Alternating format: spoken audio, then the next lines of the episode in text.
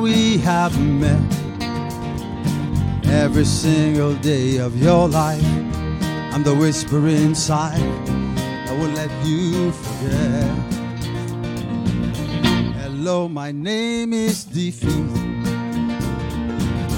I know you recognize me. Just when you think you can win, I'll drag you right back down again. Till you've lost all belief. Oh, these are the voices, yeah. Oh, these are the lies.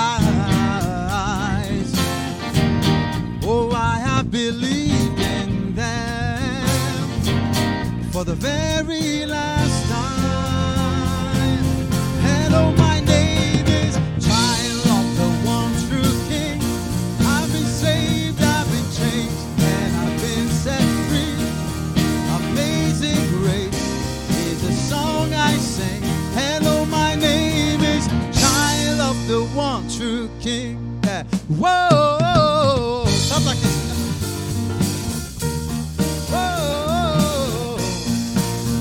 Verse.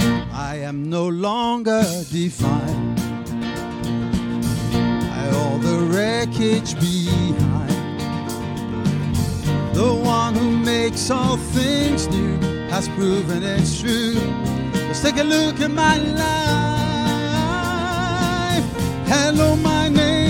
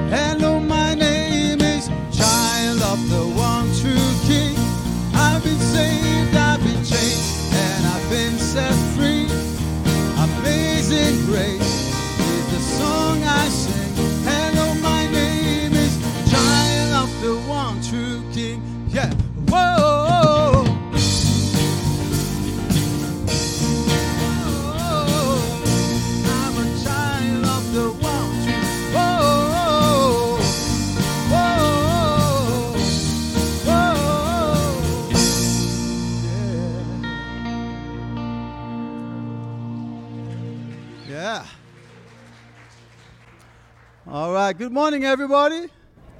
Welcome to worship. Welcome to worship. You may be seated for just a, a second.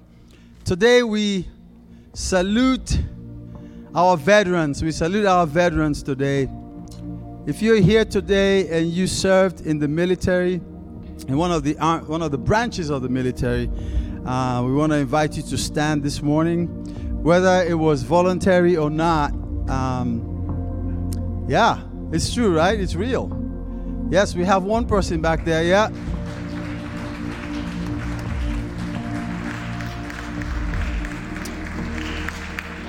We, we want to say thank you for your service. We want to say thank you for your sacrifice. Many of you saw things and and went through experiences that we would never be able to understand, and it has made America what it is. We want to say thank you. So, one more hand for our veterans. Thank you for serving us.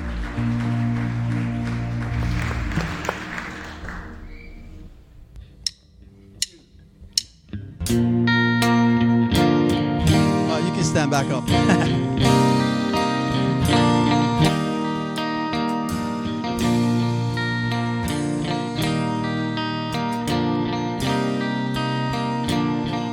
you know this. I hear the Savior say, My strength indeed is small. Child of weakness, watch and pray. find in me thine all in all. Ah. Jesus paid it all, oh, all to him I owe. Oh, sin had left her crimson stain, he was.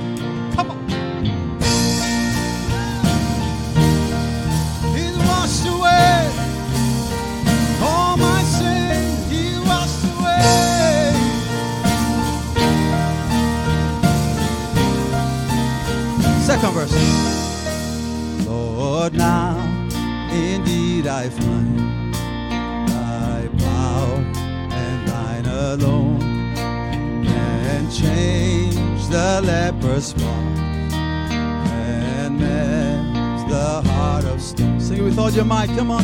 Say, Jesus paid it all. All to him I owe. Sin had left a crimson stain. He washed it away. Come.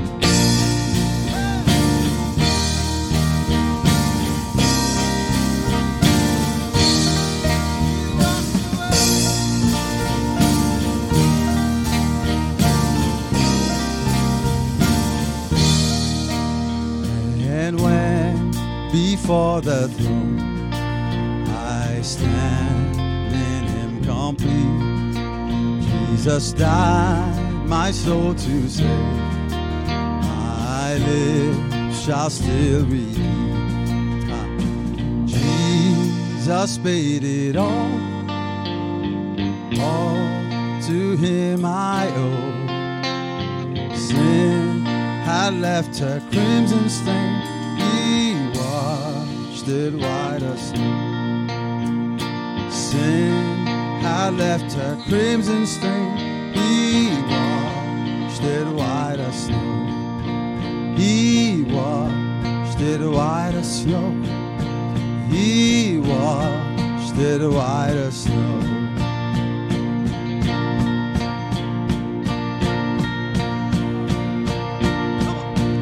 Oh, praise the one who paid my debt and raised his life dead. Oh, praise the one who paid my debt and raised his life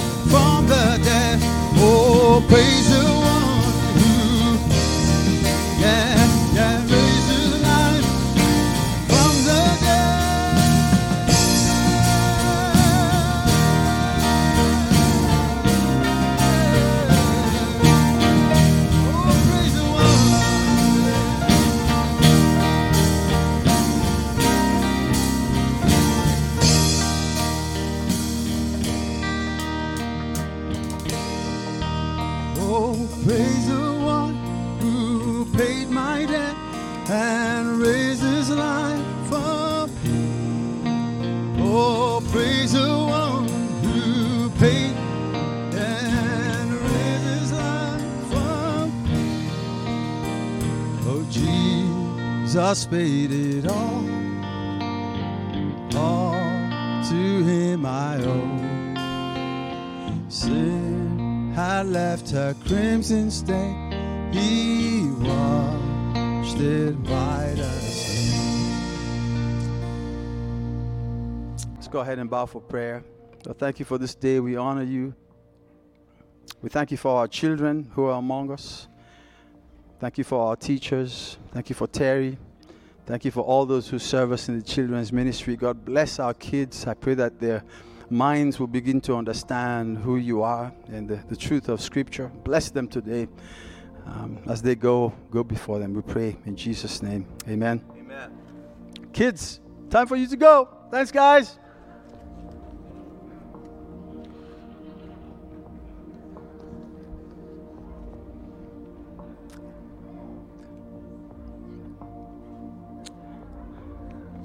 I want to invite you to remain standing. Bye, kids. Thank you. I'd like to read a prayer for you called um, Act of Approach. Um, you know, you know when you when you approach somebody who's a king, right? You have to what? Approach right. Right? People have lost their lives because they did not approach right when they approach certain kings. True. It's true, even in the Bible. Yes. So let me read this prayer for you, and I put the words on the screen so you can follow along because I'm going to go through it fast. Here we go. Benign Lord, I praise thee continually for permission to approach thy throne of grace and to spread my wants and desires before thee. I'm not worthy of thy blessings and mercies, for I am far gone from original righteousness. My depraved nature reveals itself in disobedience and rebellion. My early days discovered in me discontentment, pride, envy, revenge, cynicism. Remember not the sins of my youth, nor the multiplied transgressions of later years, my failure to improve time and talents, my abuse of mercies and means, my wasted Sabbaths my perverted seasons of grace, my long neglect of thy great salvation, my disregard of the friend of sinners. While I confess my guilt, help me to feel it deeply and yet remember there is hope in thee and see the Lamb that takes away my sin. Through him may I return to thee, listen to thee, trust thee, delight in thy word, obey thee, and be upheld by thee. Preserve my understanding from error, my affections from love of idols, my lips from speaking guile, my conduct from stain of vice, my character from appearance of evil, that I may be harmless, blameless, rebukeless, exemplary, useful, light giving, prudent, and zealous for thy glory. Yes. We pray in the ever strong, ever powerful name that is above every other name, Jesus our Savior. Everybody say, Amen.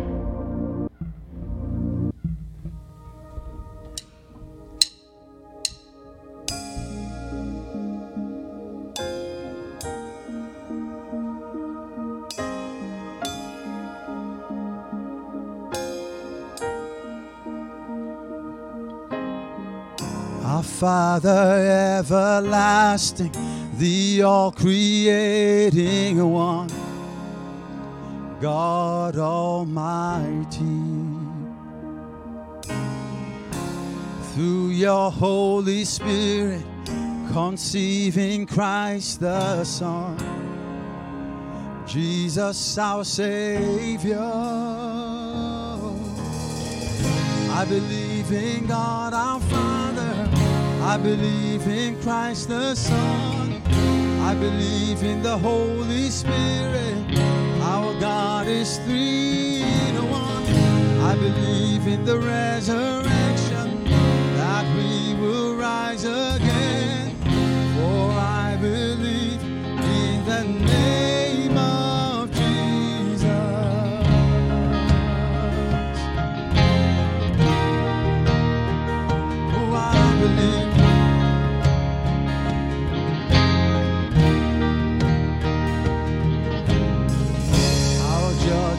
our defender suffered and crucified.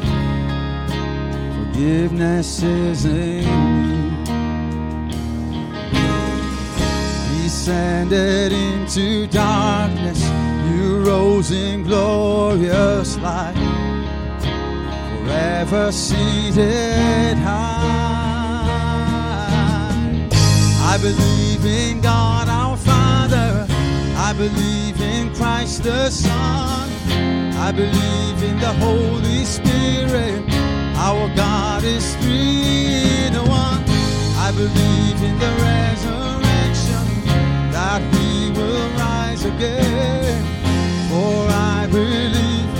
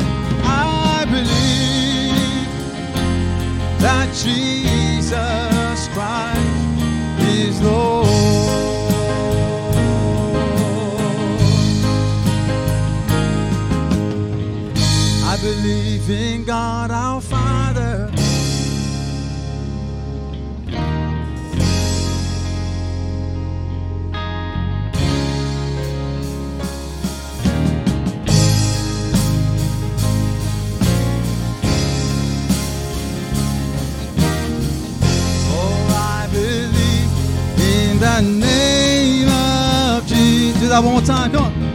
I believe in God our Father. I believe in Christ the Son. I believe in the Holy Spirit. Our God is three in one.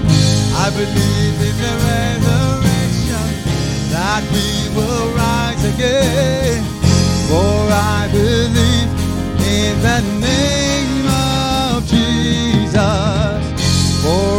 believe in the name of For I believe, say, for I believe in the name of Jesus.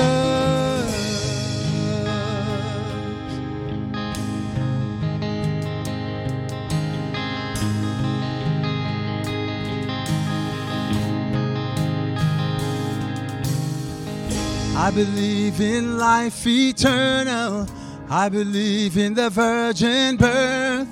I believe in the saints' communion and in your holy church. I believe in the resurrection when Jesus comes again.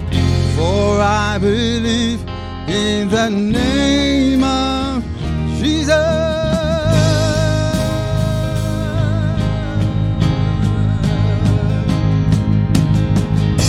I believe in God our Father. I believe in Christ the Son. I believe in the Holy Spirit.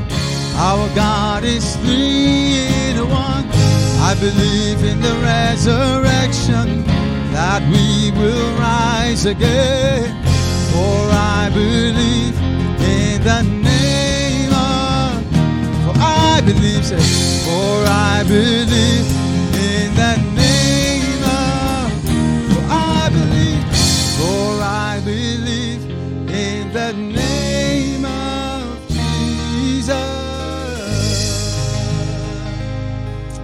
Amen.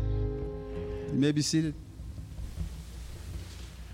Morning, Hillside. My name is Randy Fishback, longtime uh, member at the church here and current uh, director of Compassion, Justice, and Missions Ministries.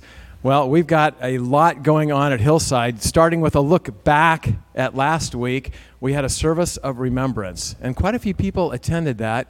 We celebrated the lives of um, 11 people who were um, related to or, or dear friends of uh, people who attend Hillside, and then nine other Hillsiders who had passed away during the COVID period. And so it was a great time to just celebrate these 20 lives collectively. And I think it was, it was successful enough that we might look at doing that um, in the future again. It was just a really, a really nice time together. Well, looking forward, next week we're going to take both services indoors. So, oh, woo, okay. There, there's one vote.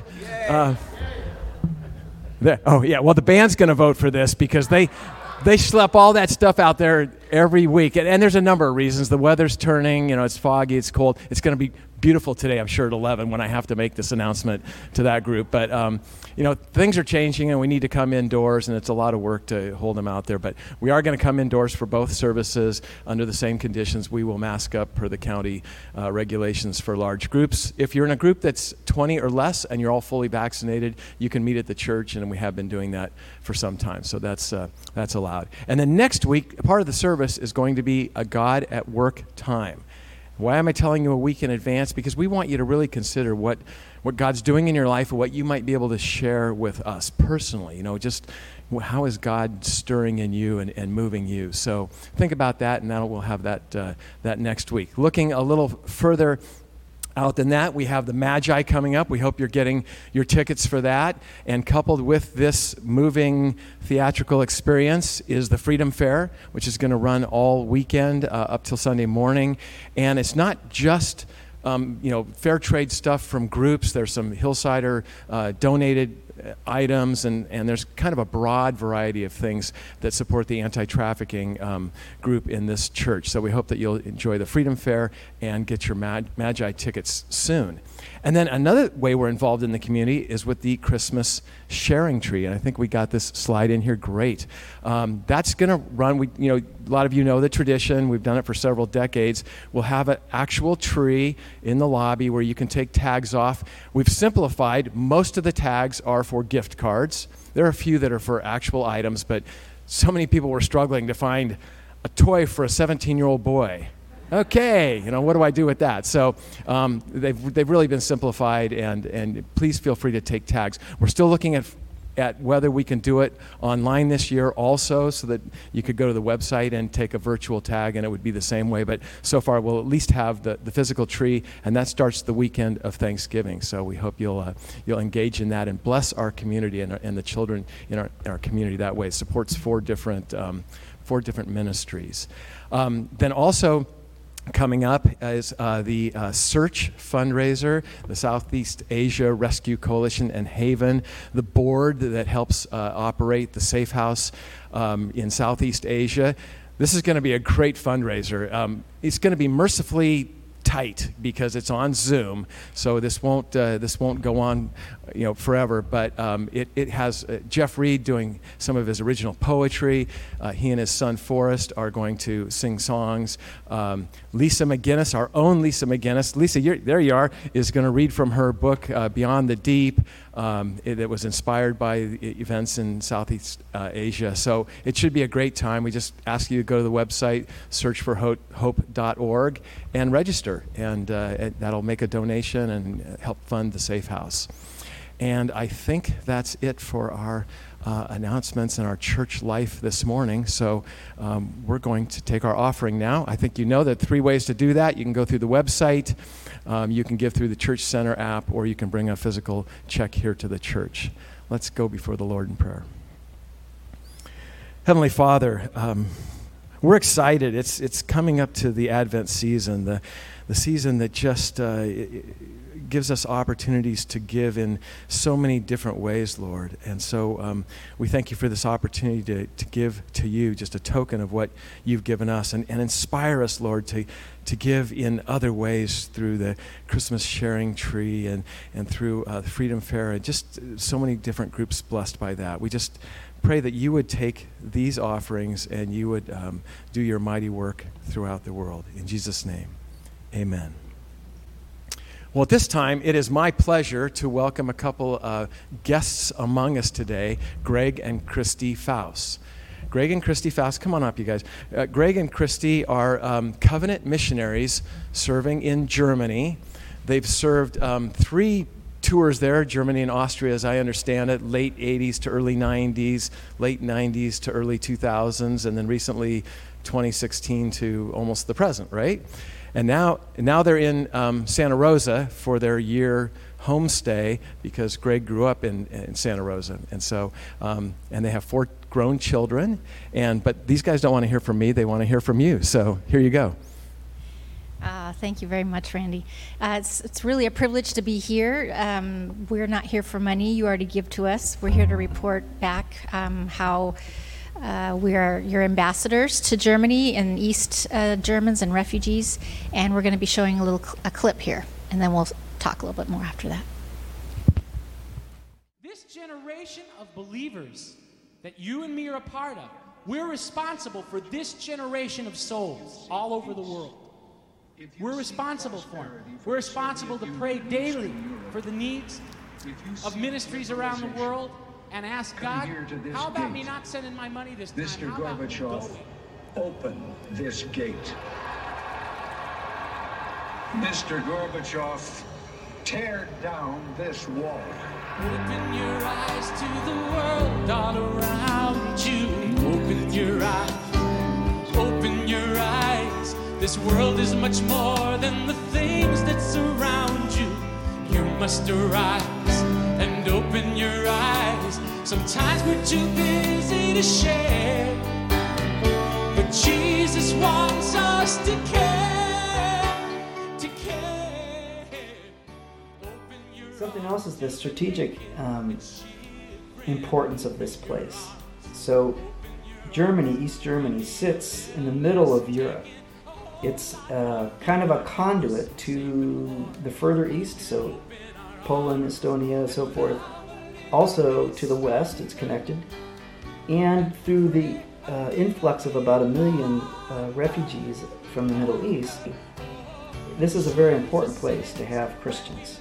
The only problem is that there aren't very many Christians. If you think that only 2% of the people here or less are actually living Christians, people with spiritual water in them, the water of Christ in them, then what's the chances that the other 98% are going to ever come in contact with those 2% and be able to um, begin to consider who Jesus is? So we're here to help encourage the church, reach refugees that are here, and to um, reach others that have little chance of knowing Jesus.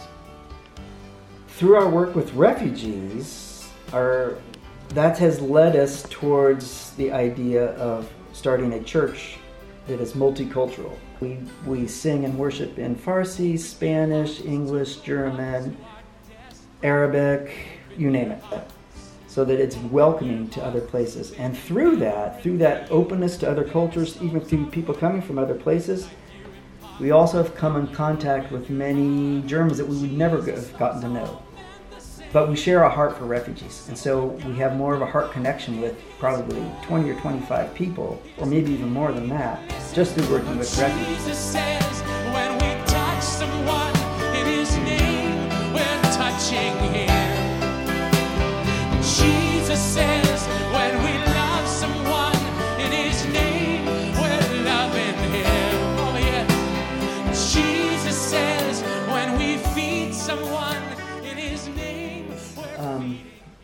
We love to have summer teams because, or any type of team, because you are a, sort of a catalyst for other things to happen. So when a, when a group of people comes here, first of all, we are personally encouraged. Secondly, there's some spiritual um, stuff that happens here through your prayers, through your knowledge of seeing what's here and knowing maybe even later what to pray for and how to pray. Um, but also, just through your presence, it's, it gives an opportunity for, oh, maybe we should involve this person or involve that person, somebody else meet somebody, etc. So it, you become a catalyzer for future things. Okay, so some things that we have been doing are playing with kids. So sports is a great thing. He doesn't doesn't require super high, high language abilities. Taking the kids someplace, um, doing sports with them is a great thing. They like the experience. They like having relationships.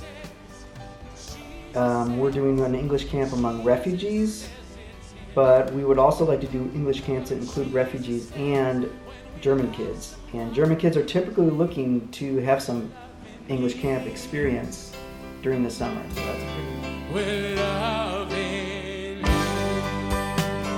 But actually, there's so much to be learned from other cultures, and that's what we find is every day we're learning something. people. Remember, this is a place where there are hardly any Christians. And people need to just meet Christians and see what is a living Christian like. To them, Christianity is just religion. They need to see that it's life.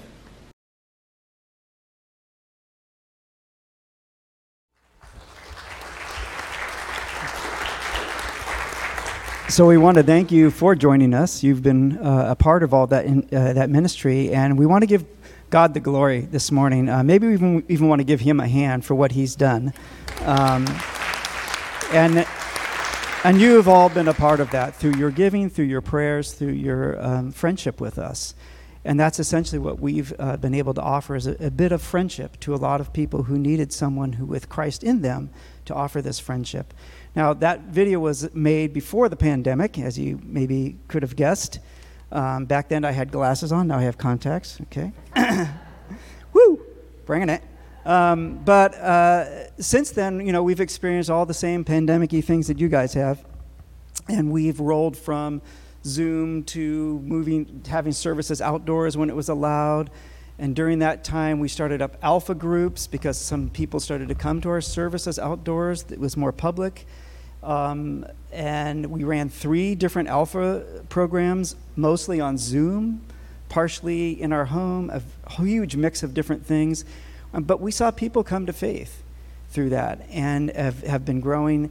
And we just want to tell a few stories. Um, it's not just through Alpha, but also in outreach to to refugees, but just a few stories. I'm, I just want to tell a story about um, a young man who's from Afghanistan, and um, I can't say his name. Um, and he came through a, just a terrible series of events. We met just before the pandemic started, basically, and he came to faith very quickly. It was amazing how God had prepared him. And his story was that he'd come over these mountains, and, I, and if you recall from the news, you know, some years ago, ISIS was hot on the tails of, of people, and they were, they were in desperation. And he was, his father had been killed, his sister had been abducted, um, horrible things happened to them. And as he came over this mountain and down into, onto the coast around Turkey, he thought, if we can just make it, um, God, if you're there, could you get us to the coast? Could you make it? So could somebody please pick us up and not leave us on the coast where we'd be slaughtered? And God came through a UN uh, boat came up and um, uh, picked him up and brought him across to the other side uh, to safekeeping. And that's what God did something there. He prepared him along the way so that when we met, he had already searched the internet all about Jesus and read a zillion things and watched a zillion YouTubes, and so he was ready to say yes to Jesus. Um, um, I was thinking about this morning, um, talking about the how you adjust with the pandemic, and I was thinking of Samson and how his enemies figured out that his hair was where his strength was, and so they cut off his hair. But what happened when his hair grew back?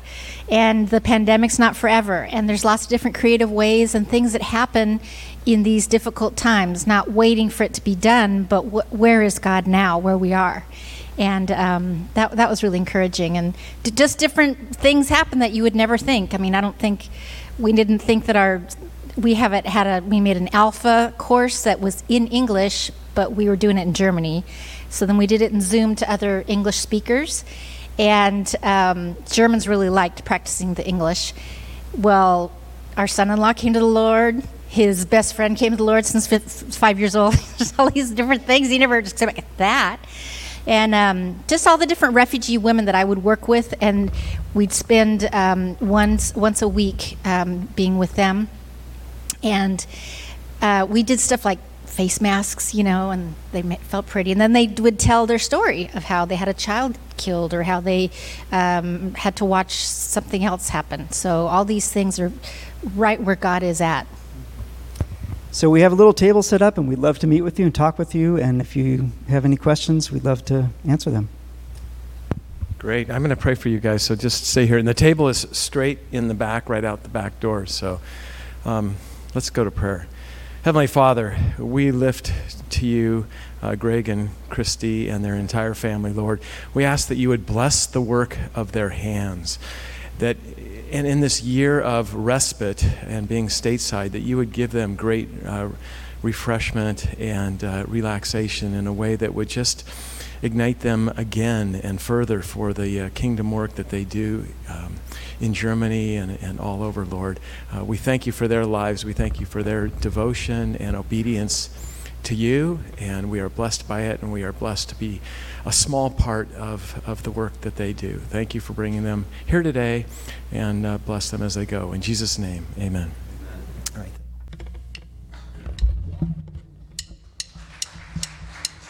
right.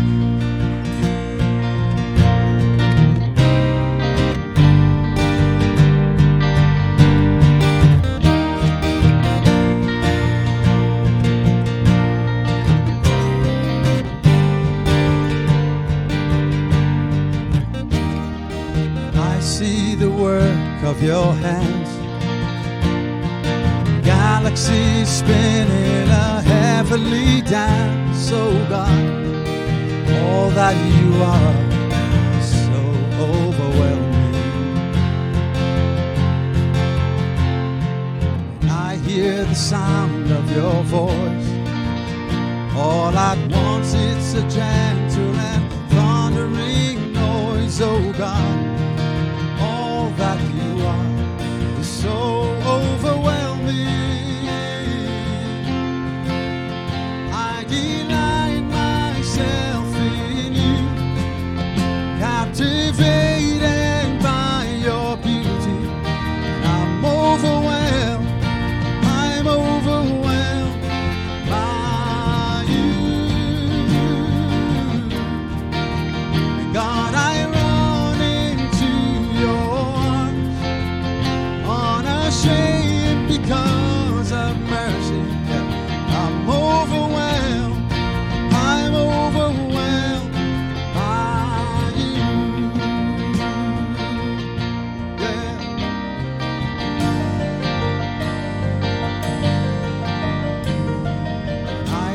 the power of your cross, forgiven and free.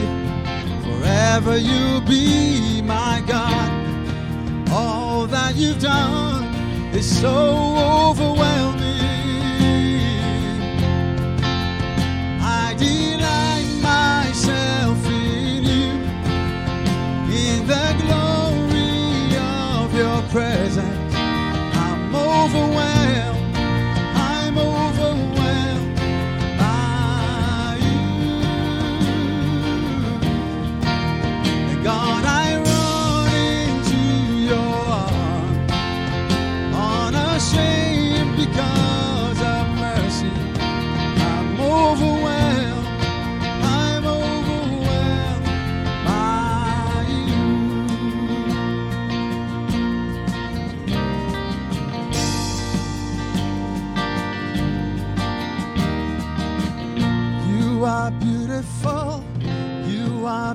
Beautiful.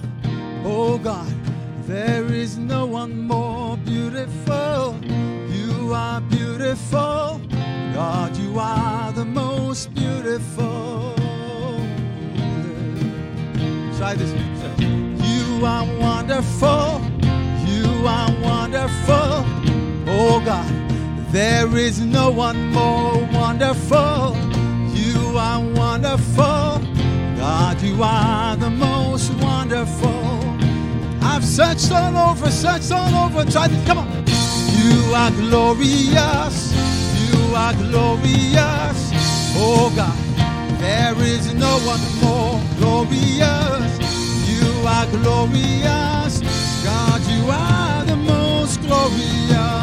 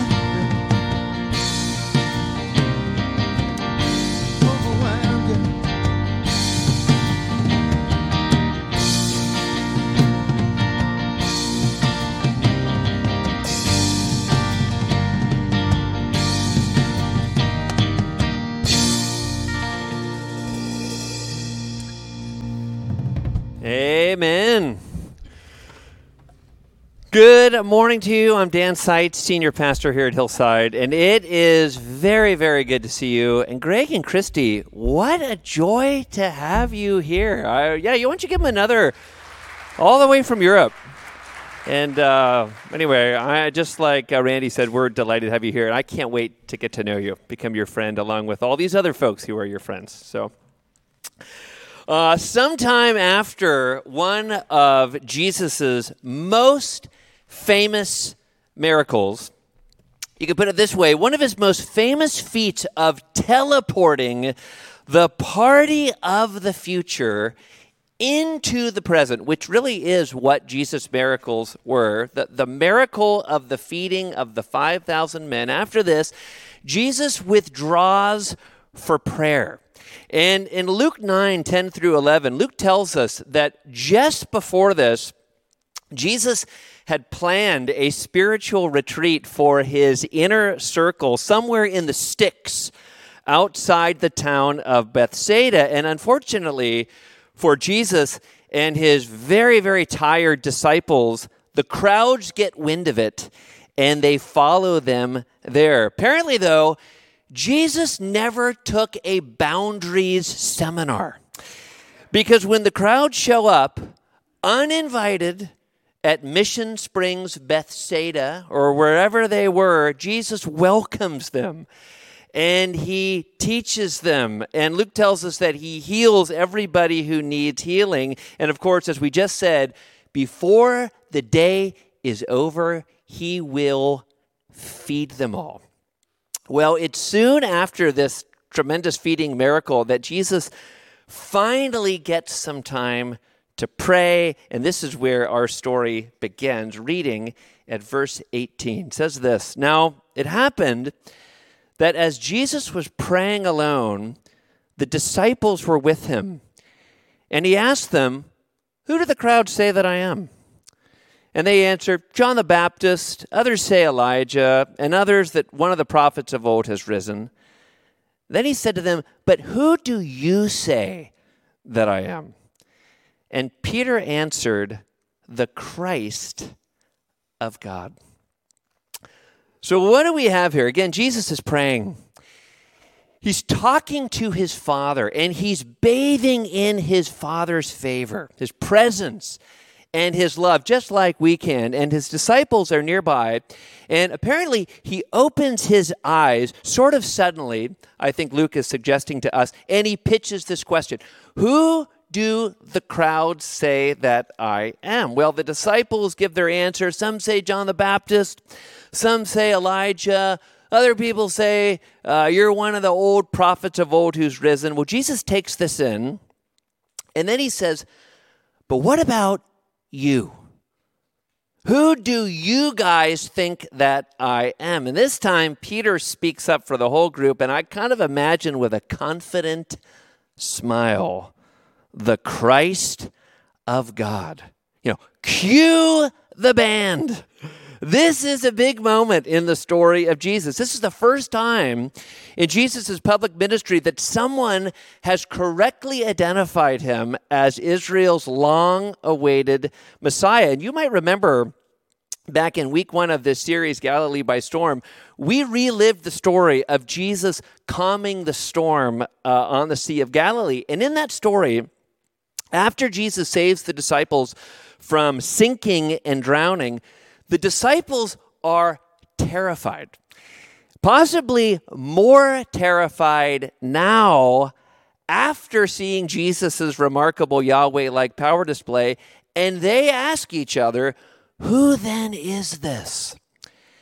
That he commands even the winds and the water, and they obey him. And the question here is not rhetorical they don't know who he is. They can't make sense of him. And the confusion about Jesus' identity is something that hangs over his life up to this point, and Luke makes much of it. It's a theme.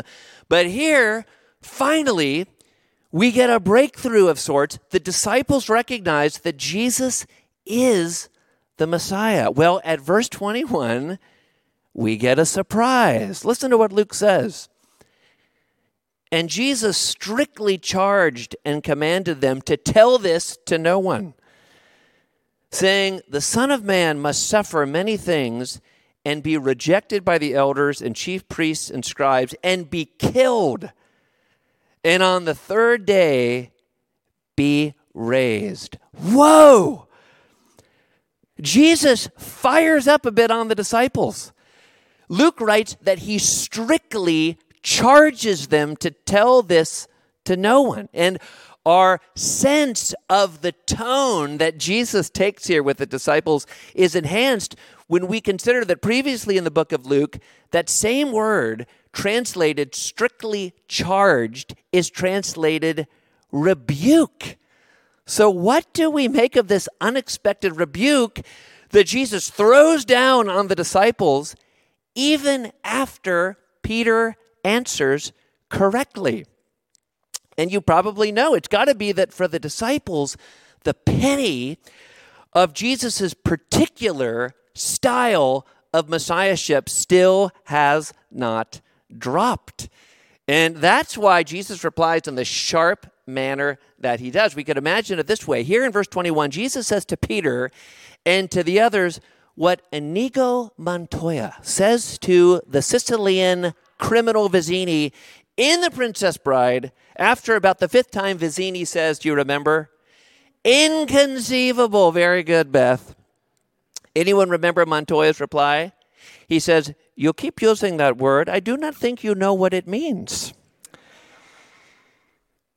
Jesus' point is that Peter is saying the right word, Messiah, but he doesn't understand what it's going to mean for Jesus.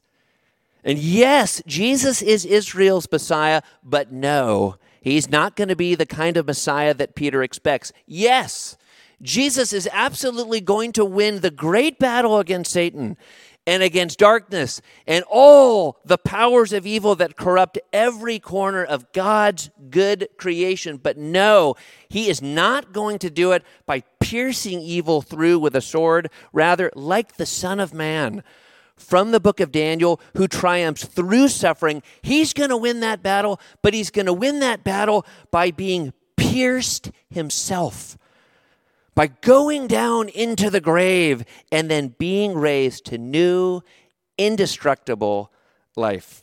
Well, then Jesus goes on, and here we get an earthquake. It was an earthquake for Jesus' first hearers, the people who were right there when he heard him say this, and it is an earthquake for us today. But to feel the shockwave, we've got to remember the context. Again, Jesus has just performed perhaps his most remarkable act of power up to this point. So, here, like we've been doing all throughout this fall series, Galilee by Storm, we got to fire up the imaginations. We got to turn up the imagination dial. Remember, just before this scene, just before this scene, Jesus is out in the wilderness with 15,000 people. And as you know, the 5,000, that's only the men. It's getting cold. It's getting dark. The people are getting hungry. The kids are beginning to whimper, and the babies are beginning to wail. It's like four o'clock in the house when you have small children. Do you know what I'm talking about? You do. No one has any food. Actually, that's not quite right. John tells us in his telling of the story that one kid in the 15,000 has a sack lunch and he's willing to share it. That's what Jesus has to work with. One kid's sack lunch. But rather than bemoaning what he doesn't have, Jesus thanks God for what he does have. One sack lunch, five loaves, two fish, and a God for whom nothing is impossible. Well, Jesus takes the bread he breaks it, he slices the fish, and he begins to pass it out to the disciples so they can pass it out to the crowds. Now, imagine. Imagine what must have happened next. Suddenly, the groans of the hungry crowd turn into gasps of surprise, of delight, of amazement as dinner is served. And who knows, but maybe someone in one of those dinner groups lights a fire. And then maybe someone in another dinner group does the same. And imagine you're there. Take it in with your imagination. Imagine you're one of the disciples and you look out over that whole plain, and what do you see? Blazing out of the dark night, 300 300 groups. Remember, Luke has told us that Jesus has already divided up the crowd 300 groups of 50 happy, laughing people sitting around warm fire, feasting on fresh fish, talking and singing and marveling over the power and the goodness of this Jesus, this Jesus for whom no words of praise are adequate, all under the stars. Now, teleporting back to our story, imagine you're one of the disciples there with Jesus when he pops up from prayer. And now imagine that a day or two before, you were one of the people who experienced that food flash bomb miracle. A miracle that you know people will be talking about 2,000 years later, and of course they will because we are right now. And then it's at that moment Jesus tells you that he's going to suffer and he's going to be rejected and he's going to be killed. Can you imagine trying to take that in after what you just experienced of Jesus' power and tenderness and generosity? Well, what does Jesus say next? Let's keep reading. And he said to all, If anyone would come after me, let him deny himself and take up his cross daily and follow me. And if you are one of the disciples hearing this, you are even more rocked at this moment. It's not just Jesus who has a rough road to tread, it's everyone who wants to stay with him, which includes you, at least you used to think. What does Jesus' teaching here in verse 23 mean for us? How are we to understand if anyone would come after me? Let him deny himself and take up his cross daily and follow me. What does this mean? Several years ago, Allison and I were eating dinner with our two good friends, Andre and Steph Keim. And by the way, I have been praying, and the Hillside prayer team prayed yesterday in our Saturday morning meeting that God would send an Andre and Steph Keim to Hillside. And let me explain what I mean by that. Maybe eight years ago, Andre and Steph moved to Davis from Sydney, Australia, in order for Andre to begin a postdoc in bioengineering at UC Davis. And one Sunday, they dropped in at our old church, FBC Davis, and said in their charming Australian accents, We're here to love and to serve. And by the way, I want to tell you, I practiced that line with my best Australian accent, and it kept coming out like a bad John F. Kennedy. So I, I, I resisted. But love and serve, they did with abandon at FBC for two years. And these FBC outsiders assumed the posture of FBC insiders, and they began serving by storm the people of FBC, inviting lonely people to their house for dinner, people who had been at FBC for 20 years, teaching Sunday school, serving at VBS, cooking meals for ministry events like our own Lynette Jenkins does and did for me just this past week, leading home groups. And Allison and I were two of the people they decided to be Jesus to in the two years that God gave them to be in Davis. And through their love, God carved deep lines in our hearts and so many other people at the church. And anyway, one night we're eating with them over this great lamb dinner that Andre made. And Andre told us that soon they were going to be visiting Zion National Park. And they were looking forward to it. But he was emphatic. And this got my attention because they were Aussies. And all people from Australia are tough, hardy, outdoor people. And they told me that they were going to be hiking at Angel's Landing, but they were not going to hike the Angel's Landing Trail. And I had no idea what he was talking about. And so he told me that Angel's Landing is maybe the most dangerous trail in America. And it involves traversing a knife edge only a few feet wide, up a mountain with a thousand foot drops on each side of the trail and ascending it without falling and splattering on the rocks below requires holding on to a chain. I think Doug and Terry know what I'm talking about. Well, as soon as I got home, I Googled it, and since then, whenever I am in the strange mood to feel utter terror, and The Sixth Sense is not on Amazon Prime Video, I watch YouTube videos of people hiking Angel's Landing. You cannot believe this trail. Now, why do I bring it up? Here's why. Because preaching Luke 9:23, if anyone would come after me, let him deny himself and take up his cross daily and follow me. Preaching that passage is the pastoral equivalent of hiking Angel's Landing. There are a thousand foot drops on each side, maybe 500, 5,000 foot drops on each side. And let me explain. On the one hand, in teaching this passage, trying to be true to it, I run the risk of turning us all into masochists, right?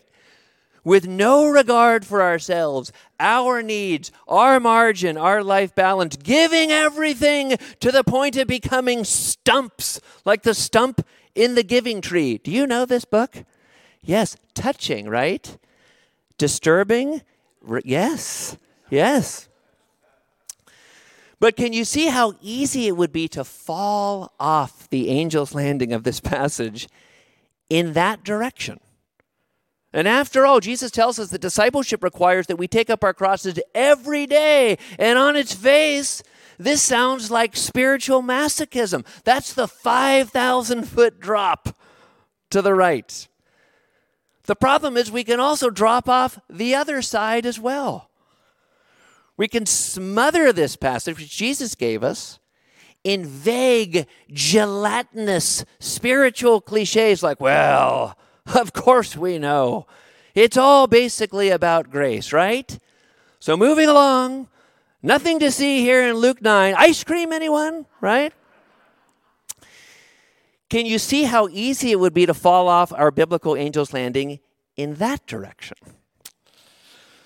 Well, we know intuitively neither of those options is acceptable. We know that in making sense of Jesus' words here, we need to somehow avoid those two extremes and that's because we know that here in luke 9.23 and its talk about taking up the cross which by the way comes up four different times in the gospels we are dealing with fundamental teaching that can't be tossed aside. But at the same time we know that god's intention cannot be for us to draw no limits. After all what is sabbath like Stephen talked about in his great message back on October 17th, what Sabbath other than some kind of limit, a barrier, a boundary for maintaining spiritual and emotional health? Well, friends, we're going to be exploring what taking up the cross daily means from many angles in the years ahead. We won't be able to avoid it as we look into Scripture. And of course, we're never going to settle on a final answer, as this really is one of the most challenging questions of Christian living. But here's what I think Luke 9:23 or the denying oneself, taking up the cross and following Jesus, that triad. Here's what I think it means at the least. It may mean more than this. I think it probably does. But here's what I think it means at the least. And this will be good for today. You ready? The decisive release of old priorities for the daily pursuit of Jesus.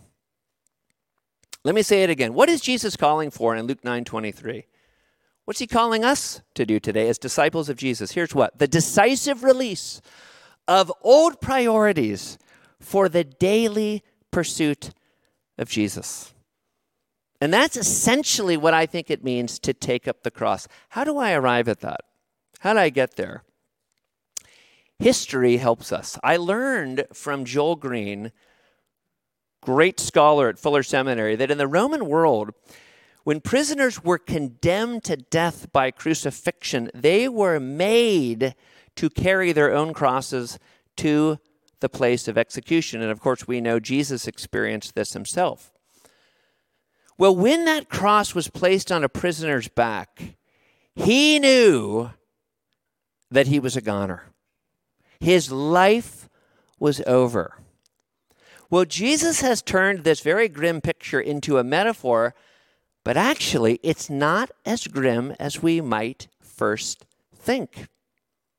You see, to follow him as his friend and student in the company of other believers, which is what a disciple is, learning his way with other people, it basically means that recognizing that our old life, our old life, is dead and gone.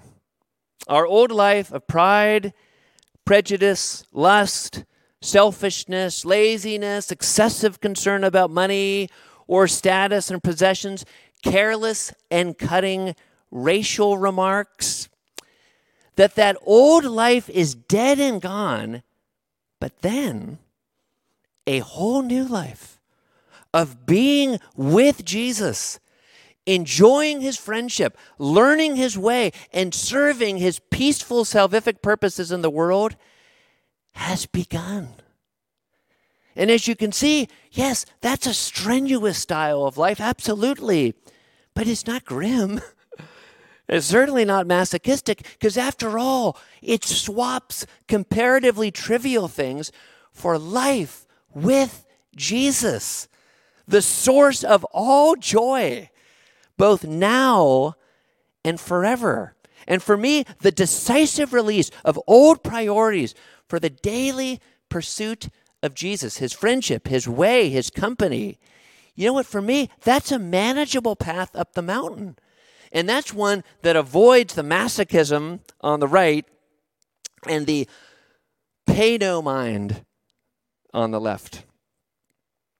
Now, maybe you're thinking, maybe you're here today, you're just exploring Christianity, and if that's you, you're in the room or you're watching on the screen. We're so glad that you are. We want Hillside to be a place where people from every spiritual starting point can come and just explore what Christianity is all about centers on Jesus. But maybe you're thinking something like this as you explore. You know, I still don't know about this.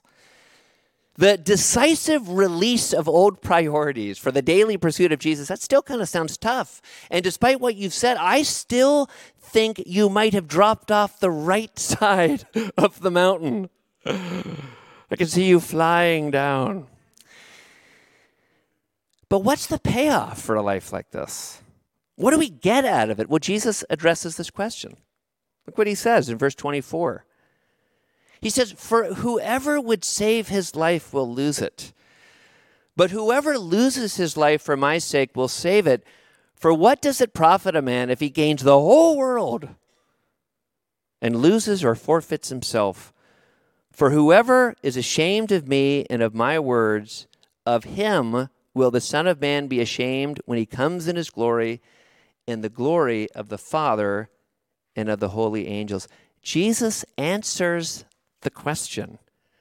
He tells us what the payoff is of the Luke 9:23 life. And you know what it is? Our lives. We get our lives.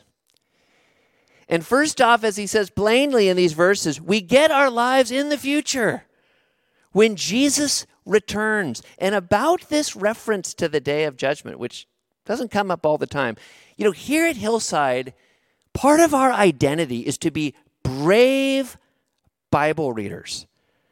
And we are not the kind of believers who shy away from Scripture, especially the hard parts, especially the hard parts about justice and sexuality and money.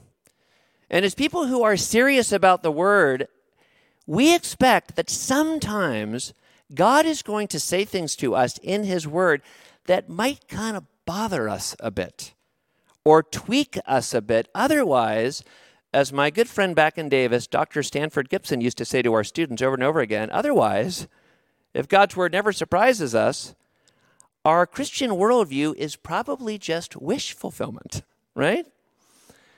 If God is who He says He is, He's probably going to say things sometimes that we need to adjust ourselves around, right? Well, as hillsiders, as covenanters, we are serious about the Word of God. It is the foundation of our faith. Well, here we get a challenging bit of that word to reckon with. Jesus says here, as clearly as he can, how we respond to him in this age determines how he responds to us on the big day. And this is not a rogue verse. Jesus says the same sort of thing in Luke chapter 12. He says the same thing in Matthew 10. He says the same thing in Mark 8. But it's not just our future lives that we preserve through discipleship that He empowers through His own Spirit.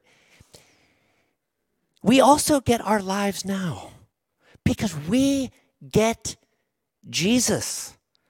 And after all, the decisive release of the old is, as Jesus says in verse 24, for Jesus' sake.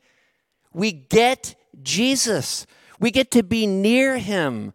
We get to hear him when we come before him in prayer. We get to share in the work that he's doing as we follow him everywhere to Germany, to places around here, wherever the hurt is, wherever the need is. And over and above that, we get protection and we get insulation from all the vain pursuits, all the gain the whole world pursuits that just always ruin people. right?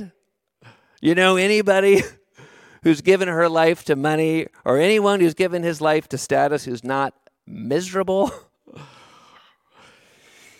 you know, candidly, Luke 9:23, the decisive release of old priorities for the daily pursuit of Jesus, you know what? To be candid with you, this is Hillside. This is Hillside.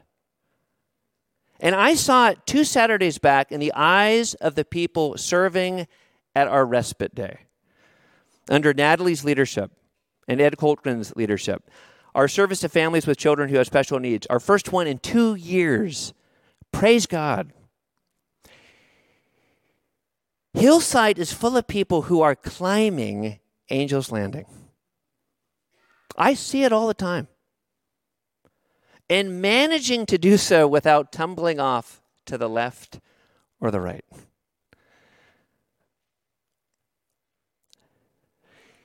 But of course, we can always go further up and further on, right? The day is not here. The king has not returned yet. There's more time And I got to thinking, you know, what if everyone here today, every hillsider,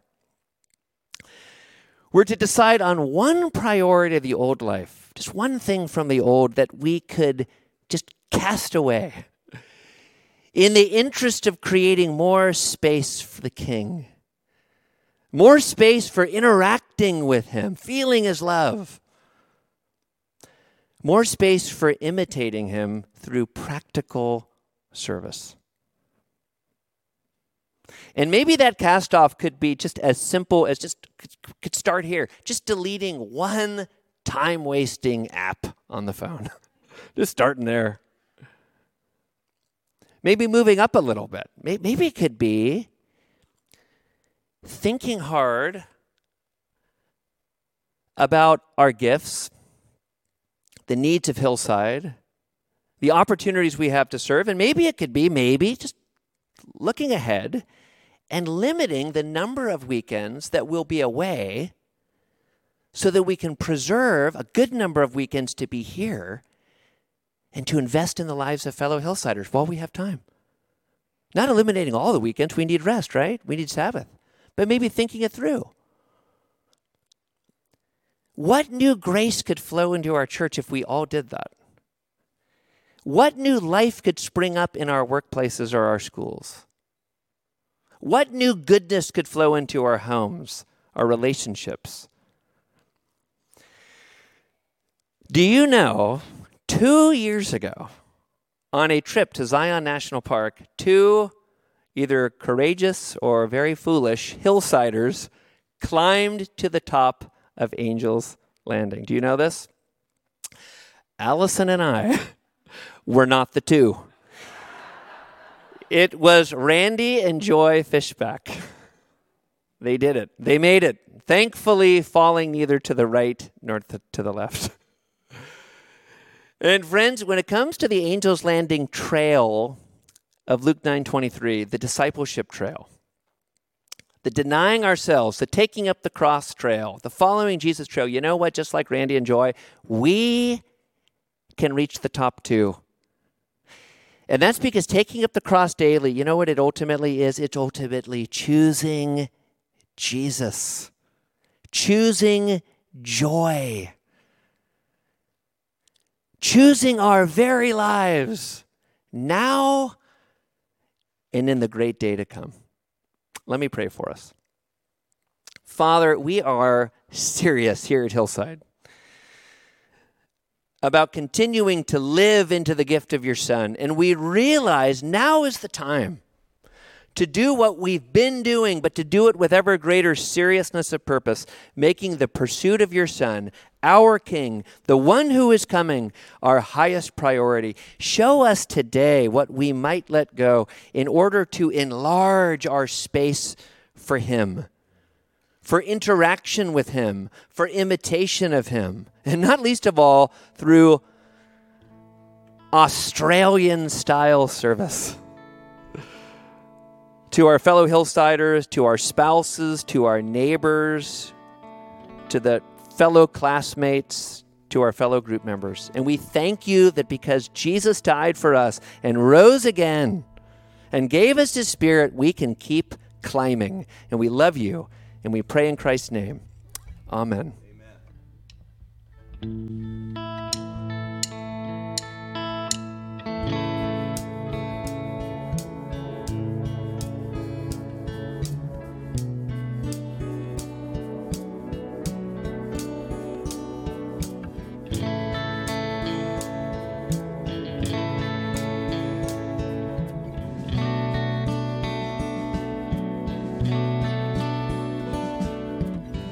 Became sin, who knew no sin, that we might become his righteousness. He humbled himself and carried the cross. Love so amazing,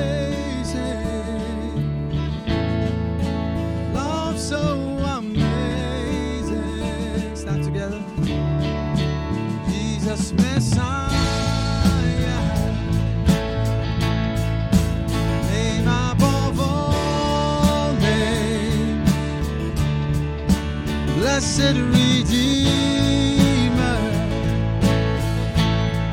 Emmanuel, the rescue for sinners, the ransom from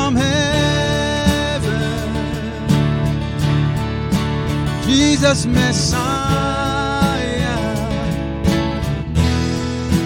Lord of all.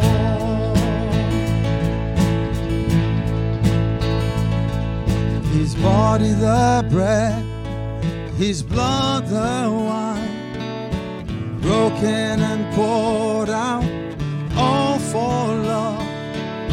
The whole earth trembled, and the veil was torn love so amazing, love so amazing, yeah. Oh, Jesus Messiah.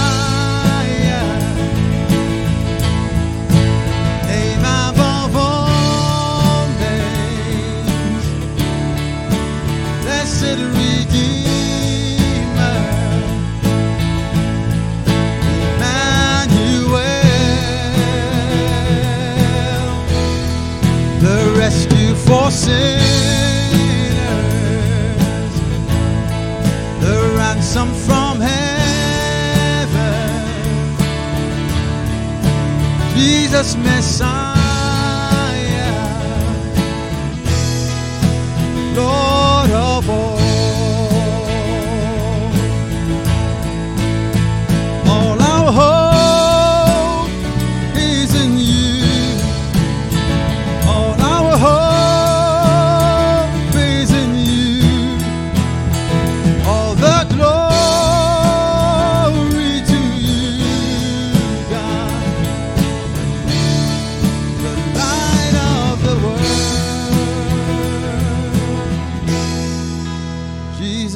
Jesus Messiah.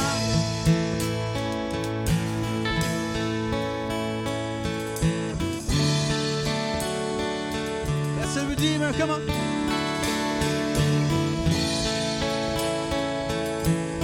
His name is Emmanuel. Emmanuel, Emmanuel, rescue for sin.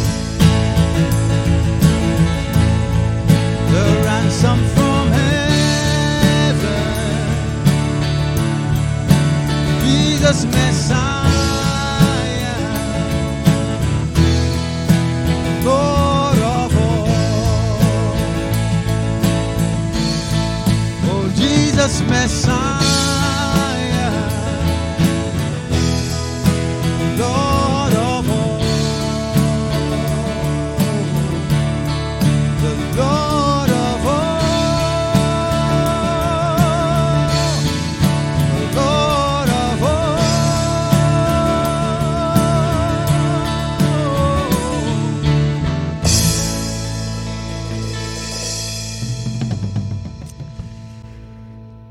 As you can see, we have members of our prayer team here. In fact, the leaders of our prayer team.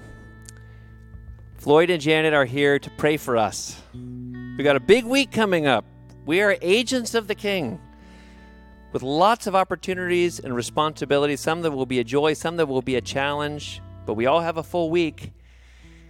And we invite you to come up and to receive a blessing and a prayer for strength and a fresh measure of the Spirit.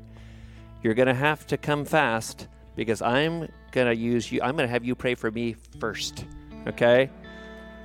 Unless Terry Knifing gets up here real fast, okay? And she's a hiker, and that's possible. Okay. Let me give you your benediction.